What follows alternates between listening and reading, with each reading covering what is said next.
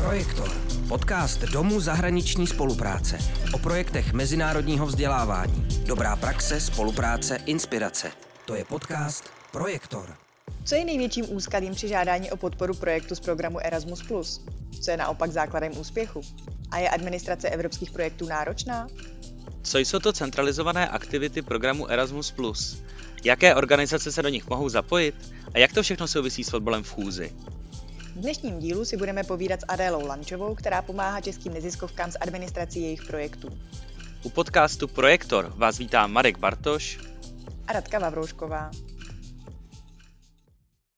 Tak já tu ještě jednou vítám našeho dnešního hosta Adélu Lančovou. Dobrý den, Adélo. Dobrý den. Adélovi v organizaci NNO Service pomáháte neziskovým organizacím s žádostí o podporu jejich projektů. Můžete nám popsat, jak jste se vlastně k takové aktivitě dostala? Jak to začalo? E, já jsem vystudovala občanský sektor, takže vlastně e, já jsem se v oblasti neziskových organizací pohybovala vlastně jako vždycky, i, i co si tak jako pamatuju na nějaký jako brigády a první pokusy o jako práci a spolupráci s někým, tak to vždycky byly neziskovky. E, na teda na to nasedlo to studium občanského sektoru a vlastně to nebylo jako nějaký takový, jak mnoha lidem se stane, že najednou k ním něco jako spadne z čista jasná a tomu se začnou věnovat, tak eh, to nějak mám pocit, že jako nebylo. Prostě jako neziskový sektor byla oblast, ve které jsem se pohybovala a pak mi začalo jakoby docházet samozřejmě, že jako ty organizace dělají vždycky nějakou tu svou činnost, ale potřebují proto nějaký background eh, toho, aby jim někdo pomohl jako sehnat peníze, pomohl eh, aspoň třeba si jako utřídit nějaký ty informace a to, co budou potřebovat pro žádosti právě o to financování. Takže eh, tohle to jsem pak chtěla vlastně organizacím nabídnout. Tohle to zázemí. No. Vy jste to nakousla, takže můžete nám říct, jakou pomoc eh, neziskovým organizacím poskytujete? No, v tuhle chvíli e, poskytuju opravdu jakoby tu, že připravuju projektové žádosti pro neziskové organizace. E, taková moje jako základní organizace a taková moje srdeční záležitost je Senior Fitness, e, se kterou jsme právě žádali i přes Erasmus Sport, ale jako v nějakých právě jednorázových e, spolupracích jako jsem pracovala samozřejmě s mnoha organizacemi. Určitě se k, k Senior Fitness ještě dostaneme, také v souvislosti s Erasmem.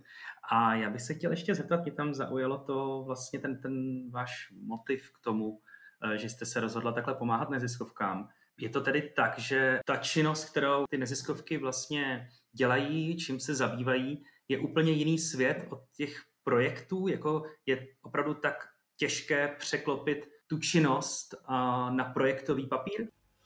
Já si myslím, že to je hlavně o tom, že ty organizace na to jako nemají kapacitu. Jo, prostě oni opravdu jako jedou na doraz a jedou eh, a jsou to lidi, kteří jsou prostě skvělí vždycky v té oblasti, ať už je to sociální práce, pohybové aktivity, ekologie, to je úplně jedno.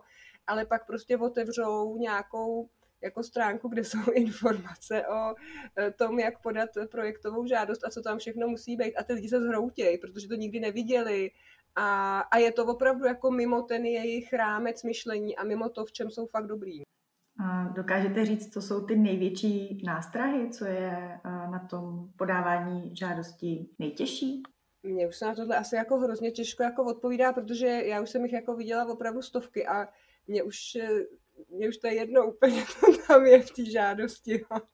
prostě to tam napíšu, když to někdo chce. Jo, pro mě je těžký vlastně, když je to třeba nová organizace, nebo nový projekt, eh, tak abych ho jako správně pochopila. Jo, tohle, aby ta, abych tam vlastně jako nepsala něco, nebo abych si ho fakt nevyložila třeba trošku jinak, než byl zamýšlený. Tohle jako pro mě je uh, asi nejobtížnější. Jako ty kolonky v těch žádostech se prostě opakujou. jo, ale tohle to může být trošičku nástraha, jo, že vlastně e, někdo vám popíše ten projekt, vy ho nějak pochopíte a najednou pak zjistíte, že prostě došlo k nějakému jako šumu a, a že prostě to třeba nebylo pochopený úplně správně. Takže to je pro mě třeba taková nástraha. No. A když se na to podíváme z té druhé strany, protože eh, vy poskytujete taky službu konzultace projektových žádostí, které si napsali sami ty organizace, tak dokážete identifikovat, eh, s čím mají třeba největší problém sami ty organizace? Opakují se nějaké nejčastější chyby? Mám pocit, že někteří žadatelé mají prostě pocit, že když píšou o tom svém tématu, takže všichni musí vědět o tom jejich tématu úplně to samé, co vědí oni. Jo. takže když jste pak na té straně toho hodnotitele, tak na to vlastně jako koukáte a teď jako asi tušíte samozřejmě, jo, v jaký oblasti se pohybujete a o co jde, ale trošku vám tam někdy chybí takový ty záchytný body, jo, takový to, co přesně to vlastně bude jako znamenat. Teď se tam často objevují takový ty eh, trošku až jako kliše, že jako individuální přístup a jako podobné věci, ale co to znamená v té dané konkrétní službě a jak ta služba bude vypadat a, e, a reflektuje to individuální potřeby. Ale co to jako znamená? Znamená to, že s tím klientem budeme jako 4 hodiny denně nebo 30 minut po telefonu, nebo jo, že tam jako postrádám často takové ty konkrétní věci protože ty žadatelé prostě mají pocit, že to je jasný, ne? jako, jako, proč to tam budu psát? Ale tomu hodnotiteli to prostě vůbec jasný být nemusí. Jo, tak eh, to, to mi zní vlastně pochopitelně, když se člověk zabývá celý život eh, jedním tématem, tak už nastává taková profesionální možná deformace. A, takže vlastně váš zkaz jako první možná rada by mohla znít eh, buďte co nejkonkrétnější a Nebojte se, nebojte se to rozepsat? Rozhodně, no, jako nejkonkrétnější, ale zároveň jako uh, taky stručný, jo, protože jako, když si představíte uh, toho hodnotitele a teď mu tam jako přistane takovýhle fascikl jako uh, papíru, tak uh, jako prostě se mu to nechce číst, že jo. On to samozřejmě přečte, ale jako už na začátku to vlastně čte s tím, že Ježíš Maria, tady mám jako šílený stoch papírů, jako. Takže mě prostě fakt přijde hrozně důležitý si na té druhé straně uvědomit, eh, nebo si na té stra- druhé straně představit toho úplně normálního člověka, jo, který prostě je na tom úplně stejně jako ten žadatel. Prostě to, on si chce přečíst stručně, jasně, výstižně eh, to, co ten projekt obnáší. No. A kdybych byl tedy zástupce neziskovky, která si chce podat žádost o podporu projektu, ale nemám dostatek finančních prostředků, jak to u vás funguje? Můžou si zahrnout náklady na pomoc administrací do projektových nákladů? Tak to záleží samozřejmě na e, vyhlašovateli. Někde to možný je, někde to možný není. Tohle vždycky pak řešíme podle jako té situace, té neziskovky. Já jsem zvyklá jako pracovat e, i v režimu, že prostě mě vlastně ta organizace zaplatí až v případě, že ty peníze získá. Tím se jako samozřejmě snažím vstříct těm organizacím, který prostě ty prostředky nemají a e, jako nemůžou zaplatit za něco, co nevědí, jestli vyjde. No.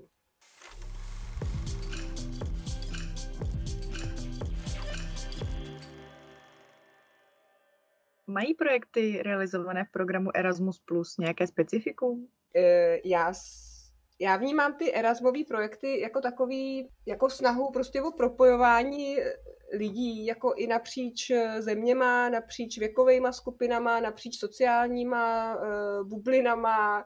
Uh, jo, to, tohle bych asi vnímala jako specifikum Erasma nebo Erasmu a vnímám to jako jeho plus. Eh, musím říct, že jsem to tak neměla vždycky teda, jo, abych se přiznala vlastně jako třeba ještě na škole, když jsem se i účastnila nějakého projektu, který já si teďka nejsem úplně jistá, jestli byl přímo pod Erasmem, ale mám pocit, že jo. A měla jsem z toho pocit takového trošku jako umělého spojování. Jo. Vlastně mi to přišlo, nebyla jsem si úplně jistá jako tím, tím svým pocitem. Z toho jsem říkala, ježiš, tak teď se tady budeme jako týden, 14 dní tvářit, že jsme jako strašní přátelé, pak se stejně nikdy neuvidíme, jo. Ale vlastně musím říct, že to tak není, jako, že, že vlastně do dneška na to docela ráda vzpomínám, je to docela, nebo byla to rozhodně jako eh, zajímavá zkušenost a potkala jsem tam jako lidi, který bych samozřejmě nepotkala jindy.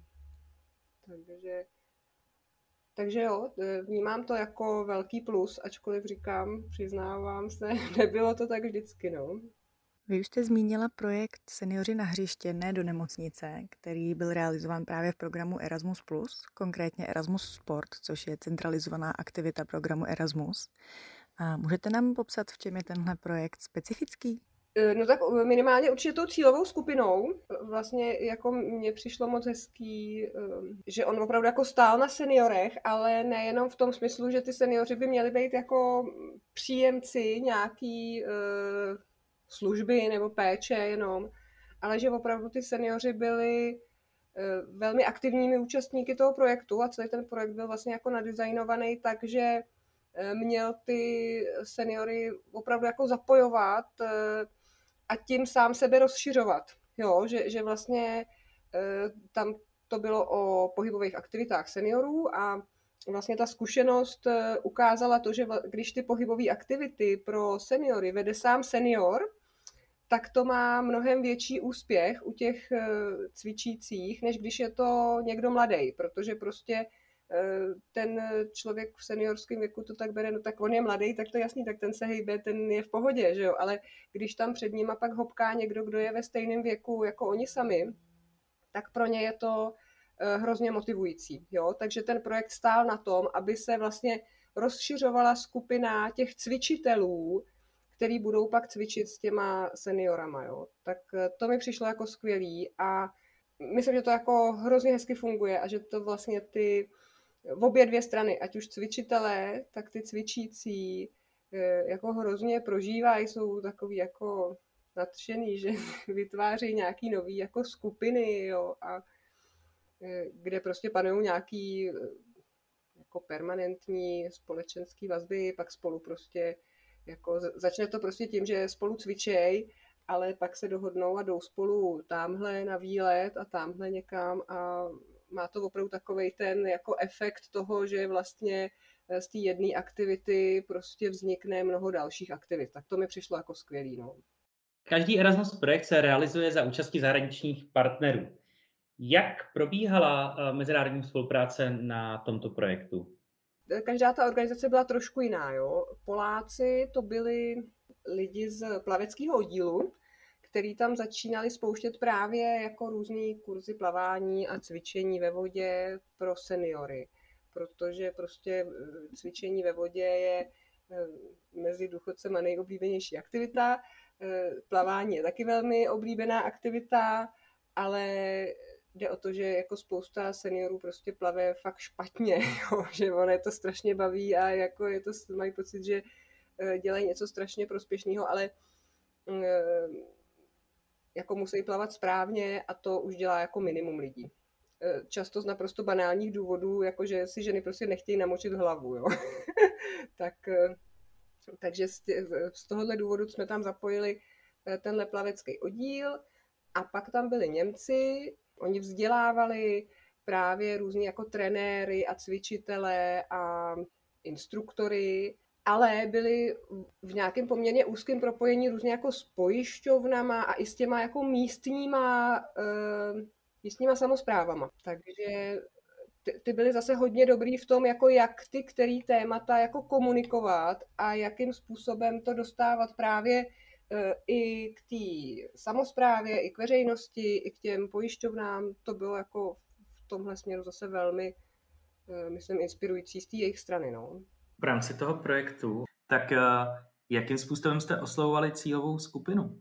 Um, právě přes ty samozprávy, nebo jak to probíhalo? No, přes samozprávy. Oslovovali jsme vlastně i naše stávající cvičící, i jakoby stávající eh, třeba právě plavce v tom eh, plaveckém oddíle, jestli se chtějí zapojit.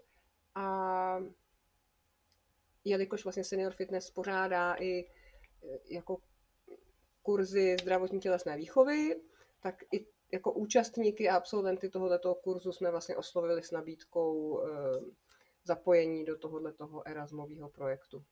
A jak se to chápu správně, tak potom ty zahraniční subjekty teda hrály tu roli těch vlastně vzdělavatelů, těch nových lektorů.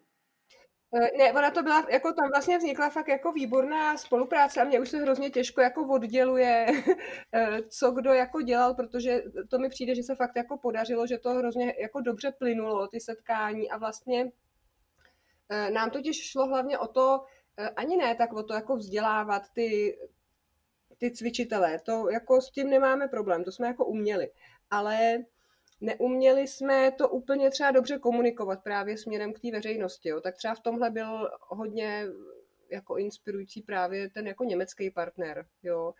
E, a pak jsme hodně řešili s těma Polákama, mm, jakým způsobem motivovat ty lidi, aby jako byli ochotní plavat správně, což znamená e, ponořit si hlavu pod vodu. Jo.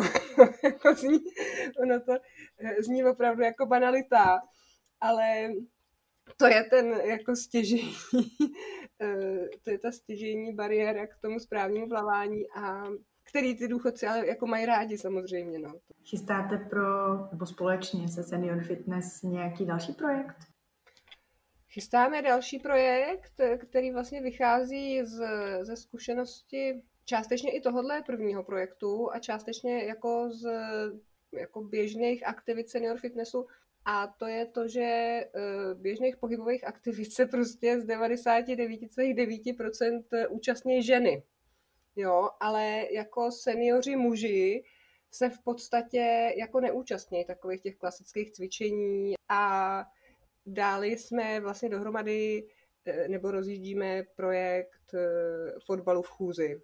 Jo, a to je vlastně jako klasický fotbal, akorát se při něm prostě nesmí běhat. Je to opravdu o rychlochůzi a může se hrát v jakýmkoliv počtu osob, prostě kolik lidí se sejde, tolik lidí se sejde a je v zásadě jedno, jak je velký to hřiště, jako jo, ty, ty nároky na tyhle ty nějaký technický e, parametry těch sportovišť a tak jsou tím pádem úplně minimální.